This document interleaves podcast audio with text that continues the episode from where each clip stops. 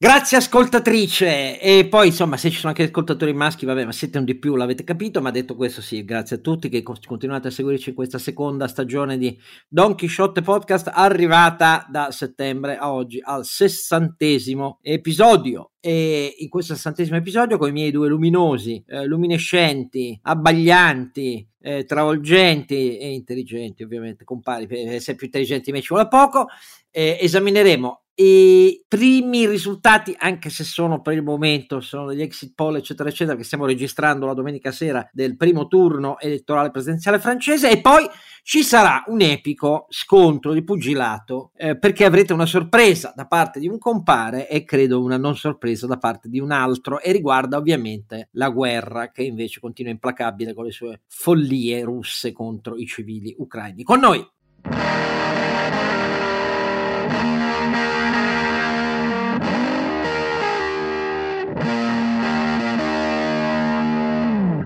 e la voce chioccia eh, e eh, balbuziente eh, di Don Chisciotte, disadattato è sempre la mia di Oscar Giannino, eh, che in questo esordio di puntata, visto che stanno finendo, sono le ultime ore di una giornata che per me è sempre molto importante ogni anno, perché adesso ve lo spiego, vi metterete a ridere, perché è l'anniversario di un evento avvenuto tantissimi anni fa, addirittura nel 1347, la scomparsa di quello che io considero il più grande filosofo medievale, siamo ormai al tardo medioevo, eh, però per me il più importante di tutti resta Guglielmo di Occam e Guglielmo di Occam scompare in eh, questo giorno e Guglielmo di Occam me lo ricordo chi se lo fosse dimenticato magari lo conosce solo per qualche reminiscenza di Umberto Eco del nome della rosa è in realtà un filosofo epocale perché è, è un francescano è un teologo di professione in realtà poi studia a Oxford, sta nel Regno Unito, ma è in realtà un cosmopolita europeo e su alcune cose fondamentali apre alla modernità e, e, e, lo apre da teologo francescano. Che cosa voglio dire? Separa col suo pensiero il sacro e il profano, cioè il regno temporale, eh, dall'autonomia e l'indipendenza della politica. Beh, ai tempi suoi c'era Bonifacio VIII, uno che pensava di avere il potere teocratico temporale in mano, quindi grande coraggio e grande modernità, e poi cam- affossa in maniera integrale la filosofia atomistica, perché dice neanche per idea, il principio è volontarista, e cioè l'unica conoscenza è quella empirica, l'unica conoscenza è quella percepibile da ogni individuo, la fede è un'altra cosa. La fede non si dimostra con la logica teologica. La fede, per chi ce l'ha, prescinde da quello, ma la nostra comprensione della natura è solo basata sull'empirismo e su quello che percepiamo. Come capite, tutto il tomismo, l'aristotelismo, buttato via, enormi scandali, processo per eresia. Il Papa però non osa condannarlo alla fine. Un grandissimo modernista. Eh, un laico integrale, anche se in sé è francescano, e un grande sistematore di quello che poi per secoli avverrà. Però il coraggio di chi inizia e un coraggio che resta nella storia. Al di là di questo pippotto, che però eh, per un laico è fondamentale ricordare Guglielmo di Occam, eh, i due compari luminosi, il primo è Sancio Panza. Renato Cifarelli, che no, io ti, mi ero messo in fase ascolto per ascoltare di filosofia della quale non sono, ammetto, molto esperto che vi ricorda che eh, il nostro sito è donchisciottepodcast.it, lì trovate i link alle puntate, i link per iscrivervi al podcast, ma speriamo siate già iscritti, e naturalmente anche i link per fare, se vi va, qualche donazione. Pensa che il mio Guglielmo di Occam, caro Sancio, è anche un precursore di che cos'è l'imprenditore moderno, perché il nocciolo della sua filosofia cognitiva è quello di dire che non c'è assolutamente bisogno di tutta questa complicazione di enti fittizi giudizi del timismo e dell'aristotelismo, i valori assoluti, l'essenza, non esiste l'essenza. E lui eh, fissa una frasetta che poi sarà fondamentale per la scienza sperimentale. Dice ogni teoria di sistemazione e interpretazione della realtà empirica dal punto di vista degli individui che si fondi su complicazioni enormi vuol dire che non è la teoria giusta, perché le teorie vere non hanno bisogno di complicazioni, saranno quelle che reggono alle osservazioni. Ecco, a oggi il tentativo di riunificare l'unificazione tra la fisica quantistica e quella del relativismo di Einstein è ancora fondata su questa frasetta di Occam, perché siccome per renderle compatibili eh, bisogna adottare un sistema di equazioni che non torna troppo complicato, vuol dire che non abbiamo ancora capito, però questo spetterebbe dirlo molto meglio di me al vero scienziato che abbiamo tra noi e che naturalmente è il nostro Ronzinante. Per Roberto Carnevale Maffè. Allora, cari compari, eh, cominciamo da, eh, in queste ore che parliamo, ci sono gli exit poll che hanno votato i francesi, eh, una partecipazione molto bassa che sicuramente non aiuta eh, Macron eh, e detto questo però eh, un risultato che se confermato vedrebbe Macron al primo turno oltre il 28% e se confermato vedrebbe Madame Le Pen a 6 punti di distanza. Grande affermazione dell'improbabile sinistro sociale eh, Mélenchon che ha tentato di fare una campagna alla metaverso per capirci, per una novità, e che però siccome è sparito il Partito Socialista, eh, prenderebbe il 21% dei voti, sarebbe un'incollatura da Madame Le Pen e fallimento totale di Valérie Pécresse, si era capito, ma siamo poco oltre il 4% addirittura, anche i gollisti spariscono praticamente dalla politica francese e, ehm, e il resto poi il 6-7%. Il problema è come interpretare la possibilità ovviamente del secondo turno. Per esserci una guerra in corso e Macron Macron, grande protagonista del dialogo internazionale, insomma i limiti del presidente troppo elitario si vedono al primo turno, è inutile dire di no. Zemmour eh, 7-8%, più 7 che 8, si era capito nell'ultima fase della campagna elettorale che ha fatto un favore alla Le Pen facendola apparire eh, una eh, mediatrice moderata, è vero che la Le Pen ha fatto un impossibile per accreditarsi così, perché aveva capito la volta scorsa che facendo la destra-destra eh, non andava da nessuna parte eh, e però anche la Mettera Zemmour è sparita. Zemmour prega tutti di votare per la Le Pen, come è ovvio. L'elettorato di Mélenchon a chi andrà è un po' il punto interrogativo del secondo turno. Caro Alberto, tu che dici? Che tutto sommato la Francia non ha riservato grandi sorprese, quelle che hai detto tu sono segnali strutturali di una Francia che ha perso i due partiti storici e questo se vuoi pone un problema nella successione eventuale a un Macron vincente che eh, sembra oggi lo scenario meno improbabile, diciamo così, rispetto a qualche giorno fa, cioè golisti e socialisti, insomma, il grosso della politica francese del dopoguerra, di fatto insieme cosa fanno, Oscar? Fanno, non arrivano al 10%, insomma, se, se ci pensi è, è, è veramente imbarazzante. Um, la, lo spettro delle Pen non mi sembra abbia fatto uh, faville, alla fine probabilmente sorpassa Mélenchon, ma di un paio di punti, ecco, non, non più di tanto. Zemmour le ha sicuramente rosicchiato molto, però la somma di eh, Zemmour e di Le Pen, Oscar, più o meno fa quanto? Una trentina di punti, cioè se mettiamo in, insieme le, le, destre italiane siamo a, a 10 punti più, eh, abbondanti. E quindi non so, ecco, non so, la Francia, questo vento di destra della Francia alla fine non si è visto. Um, mi sento di dire che oggi il rischio eh, di una destabilizzazione francese con questi numeri qua, dal punto di vista politico profondo, non c'è perché non ci sarebbero miglior- maggioranze parlamentari significative per una eventuale vittoria della Le Pen, assolutamente. Eh, uno scenario in cui la Le Pen vinca al ballottaggio con tutto l'establishment francese, tutte le grandi imprese, tutta la stampa schierata contro di lei in questi 15 giorni, insomma, dovrebbe essere veramente una grande sorpresa.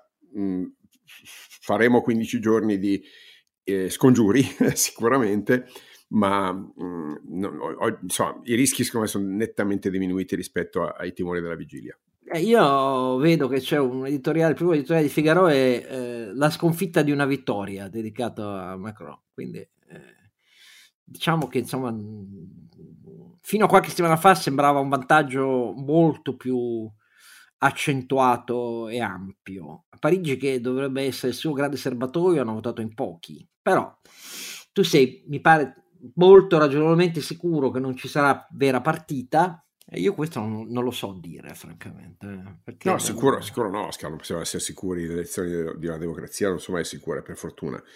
Diciamo che eh, i, i, numeri della Le Pen più quelli di Zemmour no, non, non sono in questo momento particolarmente minacciosi eh, avessimo avuto una Le Pen al 25, 26, 27% e un Zemmour al 10%, ti avrei detto le cose potevano essere diverse, ma eh, con quei 7-8 punti di differenza rispetto alle previsioni eh, so, mi sembra che la somma dei due voti non, non possa costituire veramente una maggioranza, una maggioranza eh, posto che Mélenchon ha preso un, un importantissimo 20% abbondante eh, e risulta dalle dichiarazioni agli exit poll che abbia comunque dato indicazione di votare per Macron. Non magari così esplicitamente, ma ha detto di non votare per Le Pen, ecco, tutto qua. Quindi non mi sento che dire che la sinistra francese commetta suicidio. Eh, eh, sarebbe veramente insomma, un, un dato mo- molto improbabile. Ecco. No, non voglio dire che sono tranquillo, eh, non si può essere tranquilli. Eh, il rischio c'è, ma è, è, è inferiore a, a, quello degli ultimi giorni di, di timore preelettorale. Sempre che i voti reali siano quelli di questi exit poll. Eh? Perché, ah, certo, sì, infatti. Perché ho visto che la radio, la radio, vedere... la radio televisione belga c'ha un altro istituto per il quale sarebbero, non dico quasi a un'incollatura, ma, ma quasi comunque. Vabbè, comunque. Detto tutto questo, um... eh, ma poi cosa succede secondo voi, voi che avete studiato per quanto riguarda la parte francese, se dovesse vincere di un'incollatura Macron? Cosa cambia? No, se vince voi? di un'incollatura Macron, ma comunque vince, eh, diciamo, no, no, non è questa la gran differenza. Il problema è se vince di un'incollatura Le Pen e abbiamo il nucleare francese della Force de Frappe nelle mani di un'amica di Putin. a quel punto, signori, eh, la storia cambia e cambia inevitabilmente. Cambia inevitabilmente perché la coesione di questi eh, tra un po' saranno quasi 50 giorni di invasione, eh, sparisce per forza di cose. E, e, e, sparisce anche il fatto che questa sia solo la premessa di un ulteriore sviluppo dell'Europa, come noi speriamo, abbiamo più volte detto, ma non sarebbe così, perché finché c'è solo Orban è un conto, ma Orban più la Francia, Renato, cambia, c'è una differenza adesso non voglio dire terrificante, ma uh, c'è una differenza abissale cambia tutto, perché cambia il suo rapporto con gli Stati Uniti, cambia tutto. Quindi la Le Pen non ha fatto e detto in questi 50 giorni quello che ha detto Giorgia Meloni, per fare un paragone, per far capire a chi ci segue. Ha evitato di ripetere le sue cose filoputiniane, tutto qui. Cioè ha assunto un atteggiamento che è quello di Salvini, che parla d'altro, parla dei pesci rossi, del, dei suoi colpi di tosse, eh, eccetera, eccetera. Eh, non ha detto nemmeno le cose che dopo 45 giorni sono uscite di bocca qualche giorno fa a Berlusconi, che naturalmente si è detto lui deluso da Putin, non è che lui ha detto, come è capitato per esempio al Presidente della Repubblica tedesca, il Presidente della Repubblica tedesca Steinmeier, socialista, socialdemocratico, ha detto io mi pento degli errori che ho fatto giudicando Putin e appoggiando a spada tratta insieme ad Angela Merkel Nord Stream 2. Cioè c'è gente in Europa che parte dal battersi il petto ammettendo i propri errori. Berlusconi si è limitato a dire no, mi ha deluso lui, mi ha deluso lui perché mm, volando alto ovviamente sulle stragi civili, le responsabilità, no, mi ha, lo, mi ha deluso perché non è un uomo di pace. Il problema è che Berlusconi, io ve lo ricordo, tra i cosiddetti statisti ed ex statisti di prima fila dell'Occidente, è stato l'unico che nel 2015 è andato a spasso per la Crimea con Putin riconoscendole l'annessione. Eh? L'unico e forse doveva partire dal battersi il petto. E invece, ovviamente, no. Ecco, la Le Pen più o meno ha fatto la stessa cosa che fa Salvini e non ha fatto nemmeno quella che ha detto Berlusconi, che non è che ha detto che lo ha deluso, non ne parla di Putin. Questo è il problema. Eh, ovviamente, piena solidarietà eh, agli ucraini, eccetera, eccetera, ma questa la danno tutti, cioè non è questo il punto. Il punto è dire qualcosa di significativo su cosa bisogna fare rispetto a Putin. Quindi sarebbe un enorme punto interrogativo. Ecco, questo è, è il dato di fatto. Però lo vedremo, lo vedremo e, e quindi adesso ci saranno queste settimane in cui l'interpretazione dei flussi e della partecipazione, perché la Le Pen porterà a votare anche qualche astenuto, secondo me, mentre Macron ho dei forti dubbi che ci riesca. Però vedremo, magari mi sbaglio. Quindi magari ha ragione Carlo Alberto a essere molto più sicuro. Ma veniamo a un punto che so essere molto caro invece al nostro ronzinante. Embargo sì o embargo no alle risorse energetiche della Russia? Caro Alberto, prenditi qualche minuto per spiegare come la pensi. La penso come Borrell che tornato da Kiev ha detto con grande lucidità, secondo me, che eh, dal punto di vista militare un embargo non avrebbe conseguenze efficaci, visto che la Russia dispone di risorse finanziarie sufficienti denominate in rubli per eh, finanziare la sua eventuale offensiva nell'est e che invece dal punto di vista politico la cosa giusta è far eh, arrivare armi eh, adeguate, quindi non sono le stesse eh, che sono state utilizzate nella prima fase del, dell'offensiva, in particolare nel nord, ma devono essere diverse perché nel sud il contesto è diverso, eh, territorio aperto, eh, ehm, mobilità delle truppe decisamente più ampia è cambiata anche la stagione, diciamo, in questi ultimi mesi e mezzo. Borrell ha detto una cosa lucidissima, ha detto eh, il contributo che possiamo dare all'Ucraina è aiutarli a difendersi, non eh, necessariamente strozzare finanziariamente la Russia. Eh, ci ha detto l'ipotesi strategica dell'Europa è giustamente fare meno del, del gas e del petrolio russo. Intanto distinguiamo, mentre fare meno del petrolio è relativamente facile, il petrolio è il mercato mondiale e non c'è scarsità di petrolio e non c'è dipendenza come da un gasdotto. Il petrolio si può comprare sul mercato spot, costa caro, ma ehm, non ha dipendenza da singolo fornitore. Quindi intanto l'embargo sul petrolio può essere fatto sicuramente perché non ridurrebbe la quantità di petrolio a disposizione degli europei, almeno non eh, nel brevissimo termine, eh, pur ovviamente avendo incidente sul prezzo, no, non c'è dubbio, però il prezzo è una cosa i volumi sono un'altra. Sul gas invece la questione è molto più complessa.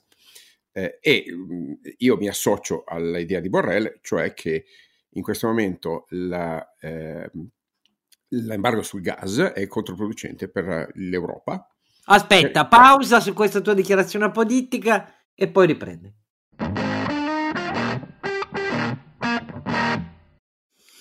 Perché? Domanda. Beh, perché non è politica ma è quantitativa, Oscar. Noi eh, nelle simulazioni fatte, per esempio in Italia, da Banca d'Italia, uscite pochi giorni fa, una eh, ridotta disponibilità del gas o un'interruzione della disponibilità del gas russo porterebbe all'Italia eh, in, eh, in, forte recessione eh, già del 2022 e del 2023, con un'inflazione all'8%. Siccome eh, fai conto che il, il, l'eredità del 2021 sono 2,3 punti di PIL, lo scenario messo a punto, negativo, diciamo, messo a punto da Banca d'Italia nel caso di interruzione del gas russo eh, ci porta a meno 0,5, il che vuol dire che noi non soltanto ci mangiamo tutto il 2020, l'eredità del 2021, ma ci aggiungiamo anche un, un, un qualcosa in più, cioè vorrebbe dire quasi, quasi 3 punti di PIL in meno. È un costo assurdo, Oscar, per un, eh, un effetto eh, militare sostanzialmente nullo un effetto politico che potrebbe riverberarsi sulle elezioni dell'anno prossimo con una, una, un rigurgito populista, perché quando mandi in recessione un paese per una decisione di questo genere qua, è chiaro che la voce dei populisti eh, può, prendere, può, prendere, base.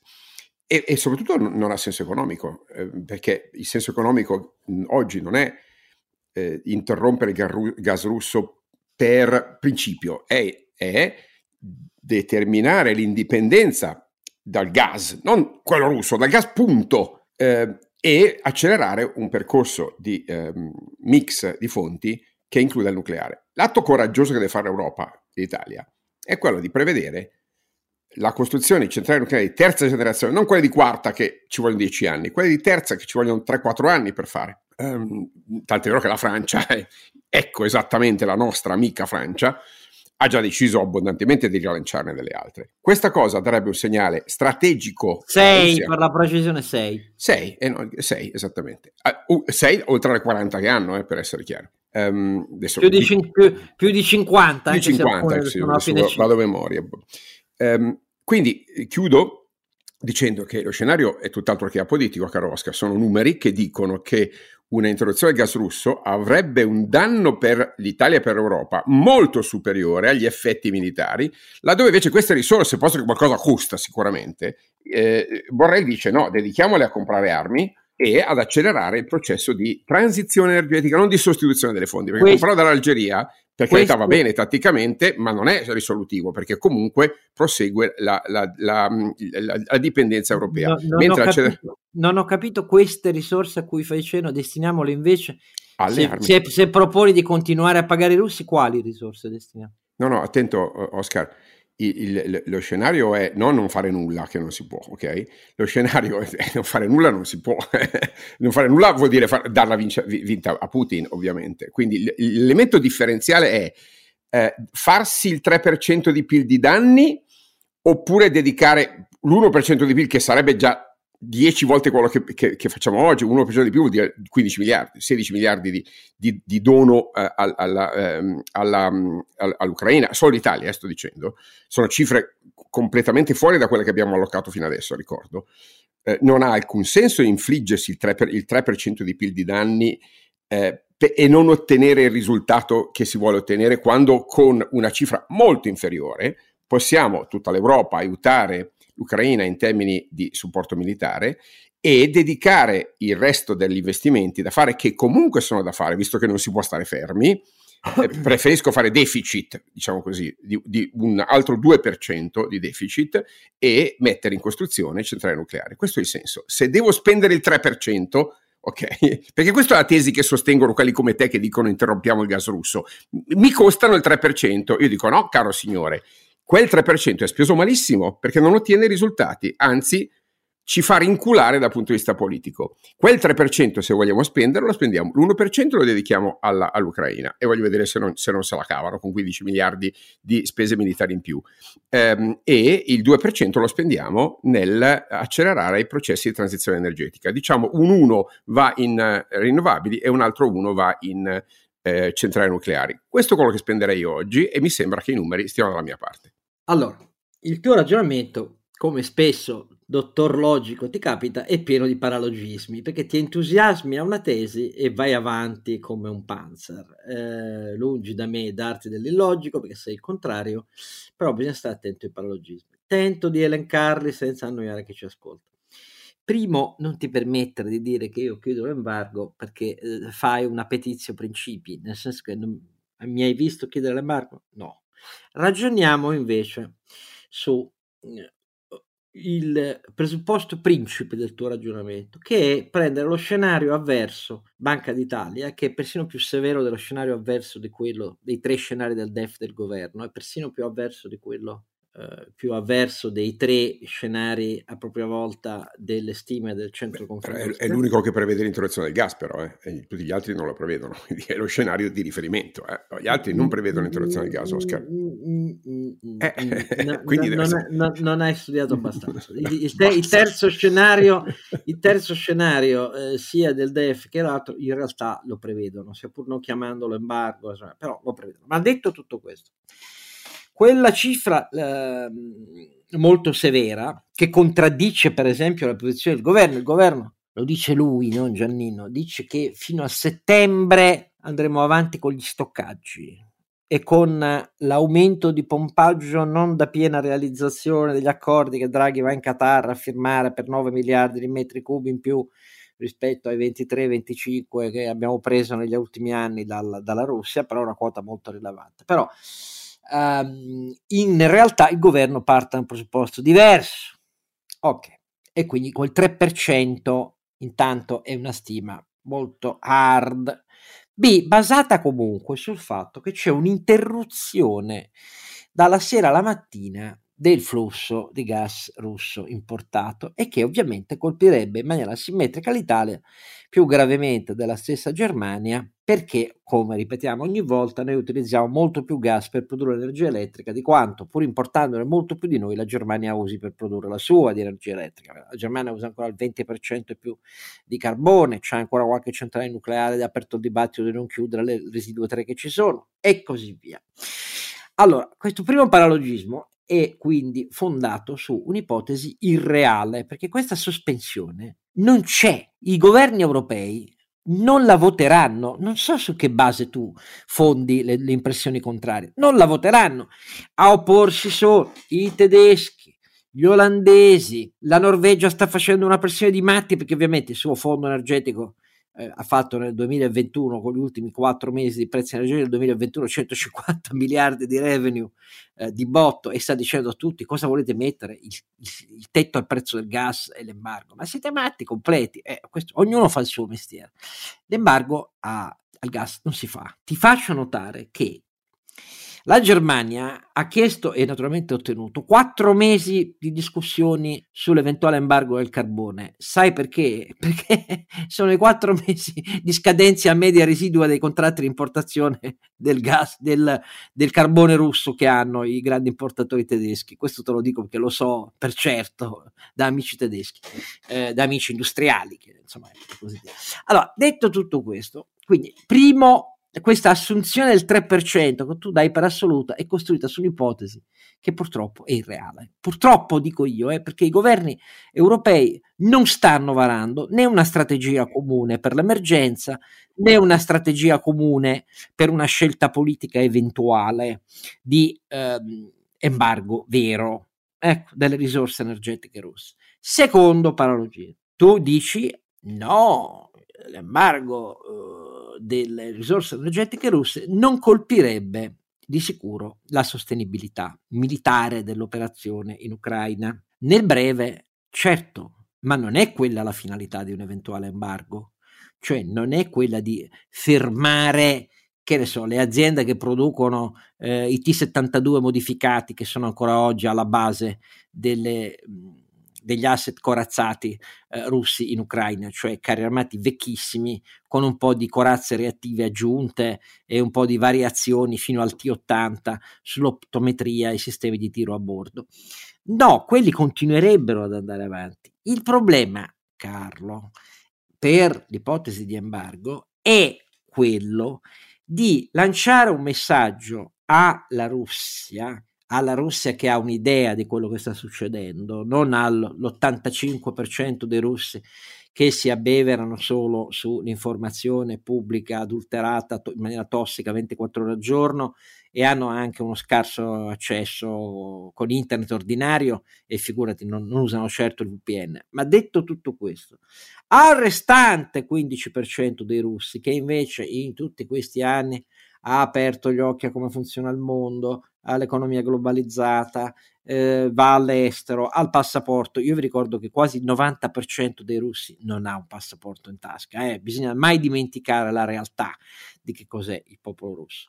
Ecco, ma invece il messaggio dell'embargo eventuale non è agli stabilimenti di missili e di mezzi corazzati, è a quella parte di Russia per fargli capire una cosa a cui è essenziale iniziare a lavorare. Come si costruisce uno schema di cooperazione con la Russia e con la Cina che non voglia una lunga guerra fredda in cui ci troviamo, vaso di coccio l'Europa rispetto agli Stati Uniti, ma contro Cina, Russia e tutti i loro amici alleati nel resto del mondo. Per farlo, chi propone l'embargo dice bisogna dimostrare a quel 10-15% di russi che è per Putin che noi gli chiudiamo, vi chiudiamo il rubinetto di ciò che sostiene oltre il 75% della vostra economia, perché attualmente la Russia funziona così. Le entrate di bilancio, quella è la percentuale, tutte da risorse energetiche ed esportate e la Russia non può sostituire con la Cina in, nel giro di 3, 6, 9 mesi, neanche in un anno ehm, il consumo, cioè l'importazione che noi riserviamo alle risorse energetiche russe, perché le pipeline non si fanno dalla sera alla mattina, ecco, e attualmente non ce ne sono tra, tra Russia e Cina, tanto per dirne una, o, o per meglio dire, ce n'è una molto ridotta eh, di non eh, enorme portata e con valvole e sistemi di controllo eh, della pressione e così via molto antiquata. Ecco, allora questo è il messaggio di chi propone l'embargo. Non sto parlando del voto al Parlamento europeo che le forze politiche hanno dato eh, di pancia e senza porsi il problema di rispondere alla domanda, beh, come si, cosa si fa? Allora a quel punto lo hanno chiesto l'embargo, tutti contenti e felici, tranne pochissimi. Tant'è vero che l'ha votato pure la Lega, come sai, questa è la dimostrazione che è un voto che vale quello che vale, purtroppo. Terzo paralogismo, Uh, quello che realmente bisogna fare è avere uno scenario per il quale riduzioni di import siano in tempi rapidi sempre più consistenti. E il problema non è quello di renderci solo, solo autonomi nel più breve volgere di tempo possibile, che eh, ovviamente dal gas russo questa è una cosa che ormai credo l'abbiano capita anche le formiche. Il problema è di avere quote crescenti in mesi numero di mesi rapidi per mandare quel messaggio alla Russia.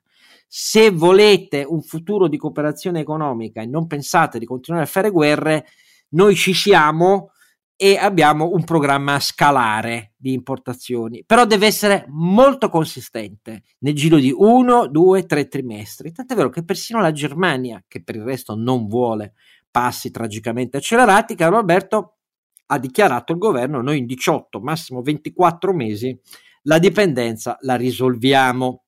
Allora, questa è la cosa vera di cui discutere ed è una cosa che non ha a che vedere né col 3%, perché noi perdiamo come Italia più degli altri per effetto dei soli prezzi eh, e sostituendo gas da gas risolviamo un problema geostrategico per modo di dire, ma insomma l'Algeria certo non è la Russia, non, ci, non invaderà e non colpirà eh, paesi NATO, eh, ma detto questo restiamo nel gas, ma nel breve noi dobbiamo sostituire gas con altre fossili eh, nel breve, perché le tue centrali nucleari, su cui se vuoi ti metto la firma, ehm, non sono coerenti con 18-24 mesi.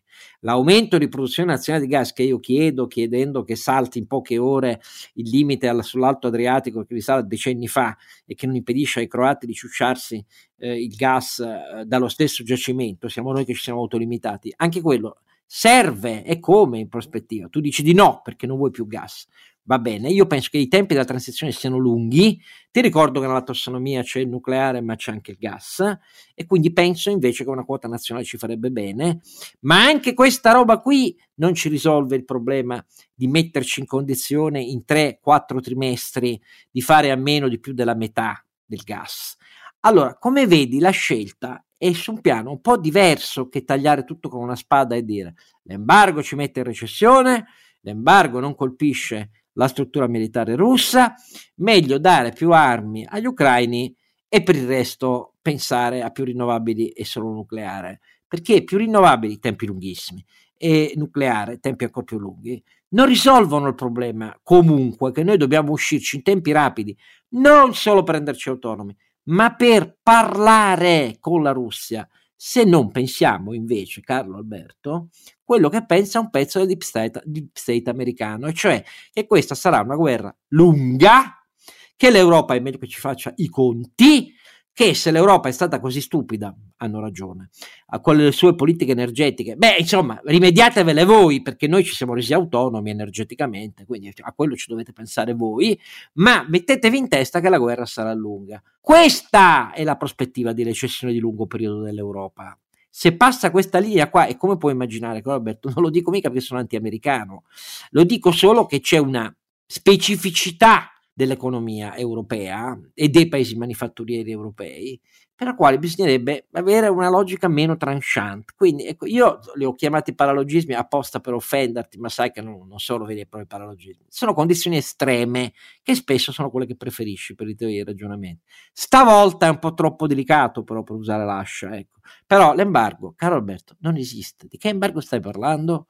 Eh, se, ci fosse... non parliamo di embargo, allora nulla questo. Ma, do, cioè, ma, do, ma dove, do, no, dov'è l'euro? Dov'è l'euro? Eh, dov'è, l'Euro, dov'è, l'Europa che sta dov'è, le, Parlate uno per volta. Dov'è l'Europa che sta decidendo l'embargo? Dov'è? Dove la vedi tu? Beh, spero che non ci sia perché farebbe una cazzata, Oscar. Ah no, te la stai eh, eh, inventando perché non c'è. No, io, io sto, mi sto riferendo a quelli come te che dicono bisogna fare l'embargo costi quello che costi. E in realtà no, ho, ho, ho, appena finito di dire un'altra cosa, quindi stai mentendo per no, la gola. Sono contento stai che tu mi dica che, che l'embargo l'embargo di fatto non c'è, quindi se non c'è non, ce ne Non è che di fatto non c'è, ti ho chiesto nella realtà del Consiglio europeo dei sì, presidenti dove cazzo sta? Ma infatti perché non, ci, perché non ci sono le basi concettuali oltre che economiche per, ah, per eh. sostituire eh. i fornitori del gas non è embargo, è politica commerciale naturale, mai, mai fatta perché i nostri sono degli incapaci, ignoranti o corrotti ma insomma, comprare il gas dall'Algeria no, l'embargo. Eh. no, e invece no, infatti non c'è l'embargo. Comprare il gas dall'Algeria eh, oggi è il minore dei mali perché dobbiamo dare un messaggio a Putin. Sì, vabbè, tu, ma... tu fai come sempre. No, sì, vabbè, no, è Putin la differenza. Perché tu fai tanquam non esset. È lui che ha dato alla, alla, Russia in tutti questi anni questa dottrina di fronte ai cui colpi siamo stati ciechi e sordi ed è lui che deve in qualche maniera essere agli occhi dei russi colui che gli fa pagare un prezzo. Le sanzioni servono a questo. Con le sanzioni non sono mai vinte le guerre, questo si sa nella storia. Ecco, ecco ricordiamolo, Adesso... e certamente non oh, questa eh. guerra, ecco, ricordiamolo. Quindi, no, posto che le sanzioni, per esempio, il petrolio sono favorevoli, sul gas sono, eh, no, sono come dire, eh, contrario tanto non possono esserci, ma per chi le chiede ricordiamo che costerebbero troppo rispetto al loro risultato proseguire con la diversificazione del gas, Oscar, non è fare sanzioni, è un atto di saggezza minima proprio. Da, da, da, la sanzione consiste nel comprargliene in pochi mesi volumi sempre più consistenti e crescenti, questo è uno strumento che fa parte della confrontation con Putin. Beh, lo decrescenti, è, lo è decrescenti. Sì, no, crescenti di quote sottoposte che al fatto che non gliele compriamo più, quindi decrescente l'import. Sì, sì, certo, sicuramente. Questo è un pezzo della strategia geostrategica. Sì, sì, però non è embargo. Non è che puoi, non è che puoi una, una Ma dell'embargo stai parlando solo tu, questo è il problema. Beh, non proprio così. Ti ricordo che eh, diciamo una persona che rispetto tantissimo, che è il, il presidente Renew Europe, eh, eh, ex eh, primo ministro belga, eh, in Parlamento europeo è andato a chiedere espressamente di votare la, eh, una risoluzione. Il, il, gover- il, Parlamento europeo ha votato una risoluzione a maggioranza per il, la a stragrande maggioranza. E allora, cioè, non è che sono io, io dico il voto del Parlamento europeo è irrazionale, cioè stiamo parlando di, di, di, di niente. E poi io l'ho dato colpa a te perché se no che cavolo no, facciamo? No, no, Però no, eh, c'è, c'è parole... una gran parte della sinistra europea e anche dei liberali, se posso dire, che chiede a, cara voce una cosa irrazionale, è tutto qua, e lo dico da liberale che, che, fa, che, è d'accordo ideologicamente, ma è totalmente in disaccordo economicamente, tutto qui. E siccome l'ha, l'ha votato il Parlamento e sono forze politiche, è giusto ricordarlo dal mio punto di vista che quella mossa che non ci sarà mai e sono d'accordo con te perché non ci sono le condizioni istituzionali perché qualcuno in Europa voti questa roba qua, ma il solo chiederla è irrazionale, dimostra che come dire, chi, chi, fa queste cose, chi chiede queste cose non sa fare i conti, Oscar. Tutto qua. No, perché tu hai l'ipotesi che invece c'è l'embargo del 3%. Allora, no, l'ipotesi, quella ipotesi la fa Banca d'Italia e sono numeri f- molto più seri di quelli del governo, perché l'ipotesi del governo è ah, il gas, il gas eh, lo interrompono ma noi lo sostituiamo con buona fortuna, eh, magari ha ragione. Ma io non discuto il fatto che bisogna avere anche scenari che prevedono le cose estreme. Dico solo che quello a cui stiamo assistendo, Carlo Alberto, eh, è uno scenario in cui grandi paesi europei fanno pesare le loro contraddizioni in forma asimmetrica. La Germania non vuole un'operazione di condizione di prezzi dell'import perché loro lo importano a un prezzo più basso del nostro perché in cambio i russi avevano dato signore contropartite, cioè Nord Stream 2 e così via, la garanzia di decenni e decenni no? di continuare a importarlo. È ovvio che i russi a loro facciano un prezzo più basso. Uno, uno. Due, i francesi non ne parliamo, hanno fatto le scelte migliori, ma in Italia questo non si può dire perché loro sembrano dei pericolosi mh, fissati con, con, con, con la bomba. male che ci sono, visto che ci danno un po' della loro energia elettrica, ricordo. Sì, che, che, che, gli paghiamo profumatamente. Eh, ho capito, però intanto loro ce l'hanno e noi no. Eh, per... Sono d'accordo. Però, però vedi che invece il messaggio shock andrebbe dato adesso. No? Eh, il messaggio shock è finalmente dotiamoci di un piano energetico nazionale ben fatto, integrato con l'Europa invece che come, discettare di azioni da, d'anima bella come quella del spegniamo il gas costi quello che costi. No, è una non cazzata. esiste. Ma chi è che lo dice? Il Te Parlamento europeo. Ma chi, con tutto il rispetto, che non ha responsabilità di governo. Eh, ho capito, ma non stiamo parlando di nessuno, stiamo parlando di una deliberazione del massimo organismo eh, rappresentativo dell'Europa e ci sono esatto. tantissime forze politiche che fanno questa richiesta. Il mio commento è non sanno fare i conti, tutto qua. Vabbè, comunque sia. Molti di loro, a cominciare da Kiefer Verhofstadt, che io difendo perché è un amico, eh, sono mossi a questa cosa perché increduli di fronte al fatto che tedeschi, olandesi, austriaci, eccetera, eccetera, antepongano a qualunque discussione energetica sulla faccenda della dipendenza dalla Russia, le loro specifiche, i loro specifici vantaggi relativi e marginali che si sono costruiti nel tempo con l'appeasement, con Putin. Quella dell'Olanda non è neanche questo, è il vantaggio di avere ovviamente il centro finanziario della contrattazione quotidiana del prezzo del gas, certo, e quindi certo. lo capisco. Però, eh, ripeto, persino i norvegesi che non sono parte decisiva di questo meccanismo, hanno una posizione che a vederla sembra una totale autocontraddizione, ma questo spiega il fatto che molti al Parlamento europeo hanno detto vabbè ma allora qui non c'è proprio verso di avere una strategia comune eh, perché purtroppo eh, questo a me pare fatto. però ti riporto 513 voti a favore embargo completo e immediato delle importazioni russe di petrolio, carbone, combustibile nucleare e gas. Questa è la deliberazione del Parlamento europeo, quindi non è che l'ho chiesto io, lo chiedono loro e io commento che questa richiesta non è fondata economicamente, mm, cioè indurrebbe un'inflaz- un'inflazione altissima e una recessione immediata che costerebbe all'Europa di più che pagare tutte le armi del mondo all'Ucraina. è tutto qua che voglio, tutto qua il mio argomento che mi sembra come tutto. Ma è l'argomento per il quale l'unico a votare contro è quelli italiani, perché poi gli altri sono astenuti e invece la Lega, eccetera. È stato Carlo Calenda, sì. È stato Carlo Calenda, eh. col tuo ragionamento, eh. Io non eh, è sì, che perché tu ti è andato contro, e invece per una volta io di solito, sai, con Carlo non sono molto, molto generoso, ma gli dico, ha ragione lui. Eh, no, diciamo... gli hanno dato contro a conferma del fatto che questo è un dibattito venato da forte demagogia. Gli hanno dato sì, contro come se cioè... la spiegazione fatta da Calenda che coincide per molti versi, non integralmente, ma per molti versi con la tua, fosse espressione ah, siete i veri servi di Putin, che dà l'idea del fatto che stiamo sì, tutti perdendo sì, la testa, esatto, stiamo tutti perdendo la testa, no? Sì, è... ripeto, poi la posizione di Borrell che dice dagli del servo di Putin mi sembra veramente fuori, fuori luogo, e certamente non lo, non lo, possono dare a me, ecco. Eh, ma eh, il tema vero a qui è, è purtroppo che l'Occidente deve eh, saper fare i conti in maniera razionale, perché le risposte ideologiche a una crisi strutturale, strategica, dell'Occidente non vanno ricercate nelle azioni emotive, caro Oscar, e questo lo sappiamo e siamo d'accordo su questo, no? E questo eh, gli americani ce lo stanno ricordando con, con, un filo di cinismo, ma ce lo stanno ricordando, stiamo pagando il prezzo dei nostri errori. Eh, eh quindi senza una politica energetica europea seria di medio-lungo termine, sono perfettamente convinto che non hai nel breve né eh, nucleare né rinnovabili, ci mancherebbe altro, la tecnologia lì è, è lì da vedere. Quindi nel breve tu vai a eh, diversificare le fonti energetiche con i gas di oggi, ma con un segnale molto chiaro. Oggi quel 3% che vorrebbe spendere il Parlamento europeo va speso dal mio punto di vista, ma non in una recessione, in un investimento pubblico e privato che acceleri brutalmente l'indipendenza. Questo è il senso, se devo metterci il 3%, che è la richiesta del Parlamento europeo, ecco, il 3% di recessione, io ce lo metto invece in investimenti che non solo non fanno recessione, fanno addirittura PIL e stru- risolvono strutturalmente il problema. Questo è, se volete, il, il quid della questione. Il DEF, eh, italia- il DEF del governo italiano è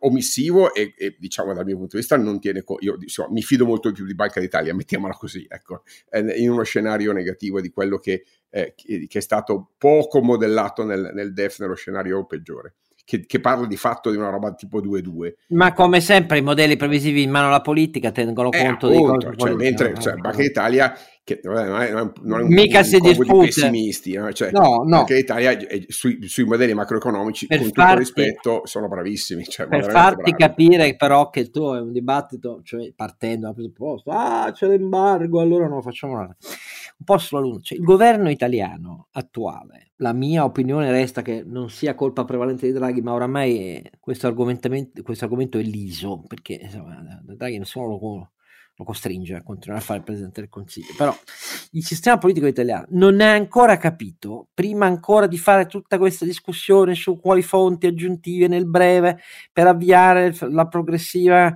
um, irradiazione verso la Russia del segnale chiaro se continuate con queste vostre strategie non ce lo venderete più le vostre risorse energetiche. Ecco ma al di là di questo non si sono ancora resi conto tendono a non prendere sul serio credono che sia un'esagerazione. Intanto l'effetto che c'è oggi che non c'è il razionamento del gas, ma l'effetto di questi prezzi sull'industria italiana. E continua a non capirla la faccenda, che si, si va a blocchi progressivi rapidi, blocchi significa che finiscono le imprese e falliscono, significa che producono di meno, significa che il PIL scende, significa che le imprese non sono più in condizione di assorbire i loro margini, eh, il contenimento della traslazione, dell'aumento dei costi industriali a doppia cifra evitando, come hanno fatto da trimestri, oramai lo stanno facendo, di traslarla verso i fornitori, i clienti e i consumatori. Ecco, questa roba qui è già finita Eppure il confronto su questo in Italia non c'è, il confronto è io mi levo il cappello di fronte a Spaziani Testa, è riuscito a convincere eh, tutta la politica italiana che il problema sia eh, l- l'aumento delle imposte su, su, su, sulle case, che non c'è perché il catasto digitale è un'altra cosa e fino al 2025 poi dopo si vedrà, ma ogni governo eh, che può venire dopo è libero di fare quello che vuole se ha la maggioranza, però stanno discutendo di questo, non del fatto che il motore di ogni ripresa italiana, che resta l'industria, stante non il fatto che i commercianti fanno schifo e che i servizi fanno schifo, ma stante la debolezza della domanda interna, perché noi nell'euro ci siamo rimasti grazie alla deflazione delle retribuzioni, eh, punto, non avendo produttività e non avendo margini crescenti, ci siamo stati grazie a quello, ecco, quindi la domanda interna è debole e adesso questo problema attuale, cioè i costi attuali, sono ciò che spezza le gambe al ritmo della ripresa che dopo il rimbalzo dell'anno scorso poteva essere ancora consistente e duraturo.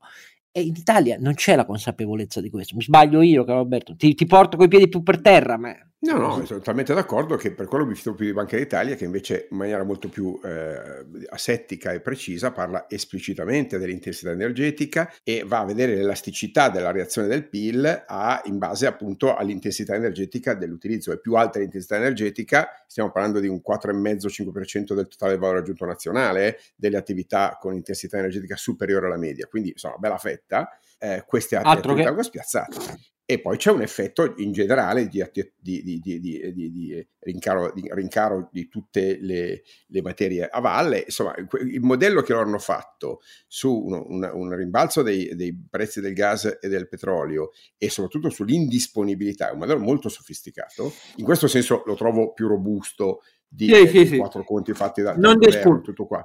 Eh, ed è per quello che ancora una volta il vero tema, caro Oscar, è una politica energetica che non guardi solo agli ecologisti, ma guardi a una transizione industriale del paese. Va bene, una delle allora, cose che mi aspettavo punto. facessero è un'immediata ehm, defiscalizzazione degli eh, investimenti per, eh, per eh, beh, però queste sono le cose che scusami i tedeschi stanno discutendo in maniera Guarda, eh. te ne dico, te ne dico um, te ne dico un'altra. Eh, nella, chi ha letto con attenzione tutto DEF e così via, vede che nel capitolo dedicato alla eh, sostenibilità eh, della finanza pubblica, oltre a delle proiezioni di diminuzione molto forte, a prescindere da tutto, del debito pubblico nei prossimi anni, ne abbiamo già parlato, abbiamo già accennato eh, sul, um, sul perché, trova inter- interessanti tabelle, perché per dimostrare la sostenibilità della nostra finanza pubblica ci sono naturalmente, fanno parte del corredo del eh, bilancio che dal tendenziale passa al programmatico, le stime degli andamenti delle entrate 2021 e 2022, contano soprattutto queste, poi quelle degli anni successivi sono sempre ipotesi per così dire.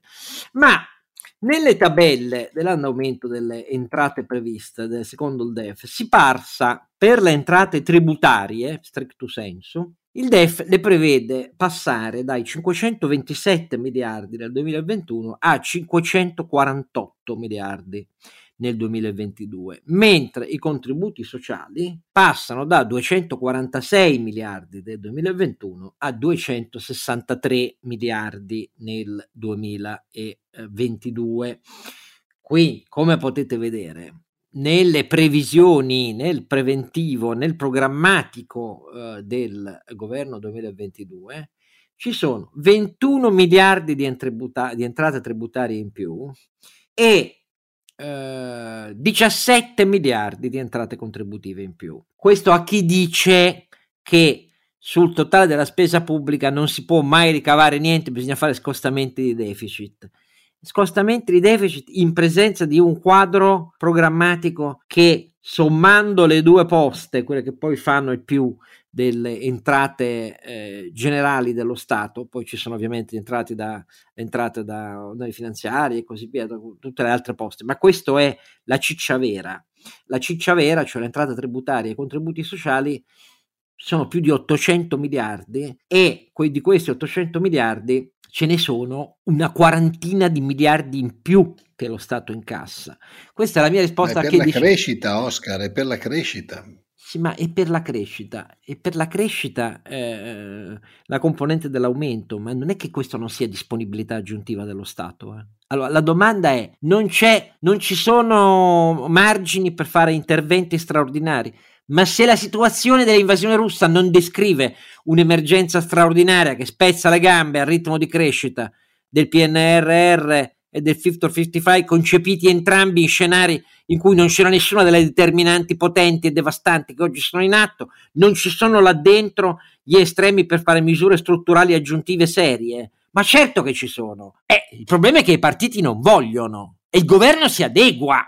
Perché se voi leggete le misure previste e attese per il 2022 sono del tutto conservative, su questo ha ragione Carlo Alberto, cioè questo è un DEF eh, sixtantibus rebus, cioè non, non c'è nessuna aggiunta. La riforma fiscale è morta dopo la cosa dell'IRPEF e, e altri due anni concessi al, al bonus flat prima di eh, uscire eh, dal beneficio del 15%. Eh, e poi per il resto, ragazzi, tutto come prima. Io non sono per niente persuaso. Questo mi sembra il problema tragico, Carlo Alberto. Eh questo qua. Ah, ecco, no, e allora siamo d'accordo. Ma Renato, tu hai fatto fischiato, però non hai detto niente. No, beh, oggi eh, era, era, chiaro che era una singolare tenzone fra Don Chisciotte e il suo cavallo. Quindi io da buon eh, portaborse stavo lì, guardavo e cercavo di moderare i toni. Non so come, come dice nella famosa gag della Fontana a Roma, fammi vedere sto stupido dove vuole arrivare. Ecco, questo è il punto. No, no, no, non mi permetterei. ah, no. Sai bene che ah, è una delle gag più note più trascinanti della storia della comicità italiana, quindi mica ti sto paragonando a, a Invece la, la, cosa che ho notato questa settimana, eh, che mi ha fatto leggerissimamente eh, trascendere è che in Germania stanno stanziando eh. con diverse forme, eh. attraverso la loro CDP, eh. attraverso una serie di operazioni straordinarie anche sul capitale, tutte, cioè, per carità, attraverso una, una marea di forme che non sono esattamente contributi diretti, ma stanno stanziando 100, 100 miliardi, miliardi, per supportare le aziende tedesche in questa fase di transizione. Quello che ti sto dicendo è che oltre al costo aggiuntivo delle bollette che noi paghiamo, superiore alle loro, questo è il nuovo scalino che si determinerà. A ogni crisi è stato così, a ogni grande crisi. È stato così all'ingresso nell'euro, che fu una crisi, perché per venire meno rapido per molte imprese italiane del fattore dell'illusione monetaria come fattore di competitività sui mercati ne determinò una moria, era positiva, ma fu così. Uh, è successo nel post 2008, è successo nel post 2011, è successo con più pic che abbiamo perso anche nel, nel lockdown. È sempre così. A una grande crisi, chi ha spazio di bilancio e imprese in condizioni finanziarie migliori fa uno scatto in avanti e noi abbiamo imprese con taglio dimensionale e capacità finanziaria inferiore e non abbiamo lo spazio di bilancio per fare niente e restiamo più indietro. Ogni volta è sempre la stessa cosa, ma quando cazzo la impariamo sta lezione? No, poi non dimentichiamoci che eh, da un certo punto di vista l'industria tedesca, sia pur nelle supply chain molto integrate con quella italiana, in alcuni settori, eh, faccio l'esempio delle macchine utensili, è un concorrente diretto dell'industria eh, italiana e quindi quando andiamo a confrontarci sui mercati internazionali, perché è vero che la globalizzazione cambierà, ma non cambierà tanto da non esistere più il mercato internazionale, è evidente che loro avranno probabilmente i soldi per fare, faccio un esempio, su impianti particolarmente complessi, eh, pagamenti molto dilazionati, cosa che le imprese italiane non riusciranno a fare. Esatto. E quindi pezzettino per pezzettino sempre più diventeremo quello che piace molto ai tedeschi, i loro subfornitori ad un prezzo, soprattutto in un momento come questo in cui stanno cambiando le supply chain, Secondo me per i tedeschi potrebbe essere molto utile avere gli italiani in ginocchio che fanno i subfornitori della grande industria tedesca, però magari oh, mi sbaglio io. No, no, e temo e che la storia ti dia ragione, speriamo che questa volta l'Italia sia in grado di cambiare marcia e capire, però io la vedo, con i partiti attuali la vedo impossibile, vi ricordo che si vota a giugno le amministrative, poi in autunno ci sono le elezioni regionali siciliane, poi ci sono le politiche, eh, avete visto Forza Italia ha appena fatto una convention in cui l'unico problema dichiarato da Berlusconi nelle piene conscienze senso dei suoi che restano e noi dobbiamo avere temi identitari che facciano capire che comunque siamo un ago della bilancia tra i due litiganti, cioè Salvini e la Meloni eh, e così via. E quando le forze politiche stremate dal populismo eh, hanno questi obiettivi, i problemi strategici e strutturali dell'Italia non li affronta nessuno, eh, perché Draghi da solo non può essere mica Mandrake. Già si è molto attutita la sua presa in Parlamento e si vede sulle riforme, il fisco, la giustizia e così via, l'errore capitale commesso sul Quirinale che gli hanno fatto commettere i suoi consiglieri più politicizzati purtroppo eh, no, non si torna indietro rispetto a quelle cose lì. Vedremo. Allora, Carlo Alberto, niente embargo, quindi puoi dormire tranquillo. Eh, nucleare in Italia non lo avremo comunque, eh, però eh, vedremo come fare. Io non so che dire. Beh, vediamo dove fanno le nuove ideologiche senza parlare di numeri e di, di, di, kilowatt. Non so cosa dirti, Oscar. Cioè, eh, eh a me sembra razionale invece ricordare che le battaglie andrebbero fatte. Razionalissimo, eh, razionalissimo. razionalissimo. Non, non, non... Beh, vediamo dove mettono le sei centrali i francesi. Magari ne mettono una vicino al confine italiano, un po' come se ce l'avessimo. Dai, ci parliamo ah, di quale ah, ecco. Consoliamoci, consoliamoci con l'aglietto, dicono a Roma. Va bene, allora, detto questo, dobbiamo fare qualche puntata più con gli ospiti perché la richiesta di non sentire parlare solo come solo noi, e questa è una richiesta molto, molto ragionevole, a dire il vero. E ehm, vediamo, alla fine i francesi hanno qualche giorno per riflettere eh, vedremo che cosa succede, perché se oltre alla Serbia abbiamo anche la Francia e l'Ungheria, l'Ungheria e la Serbia sono colore, ma con la Francia, beh, dall'altra parte, insomma, ci siamo. Capiti? Appuntamento per tutti, dopo ringraziamento ai miei gloriosi compari che sopportano anche persino le mie finte obiezioni a Carlo Alberto, al 61 episodio.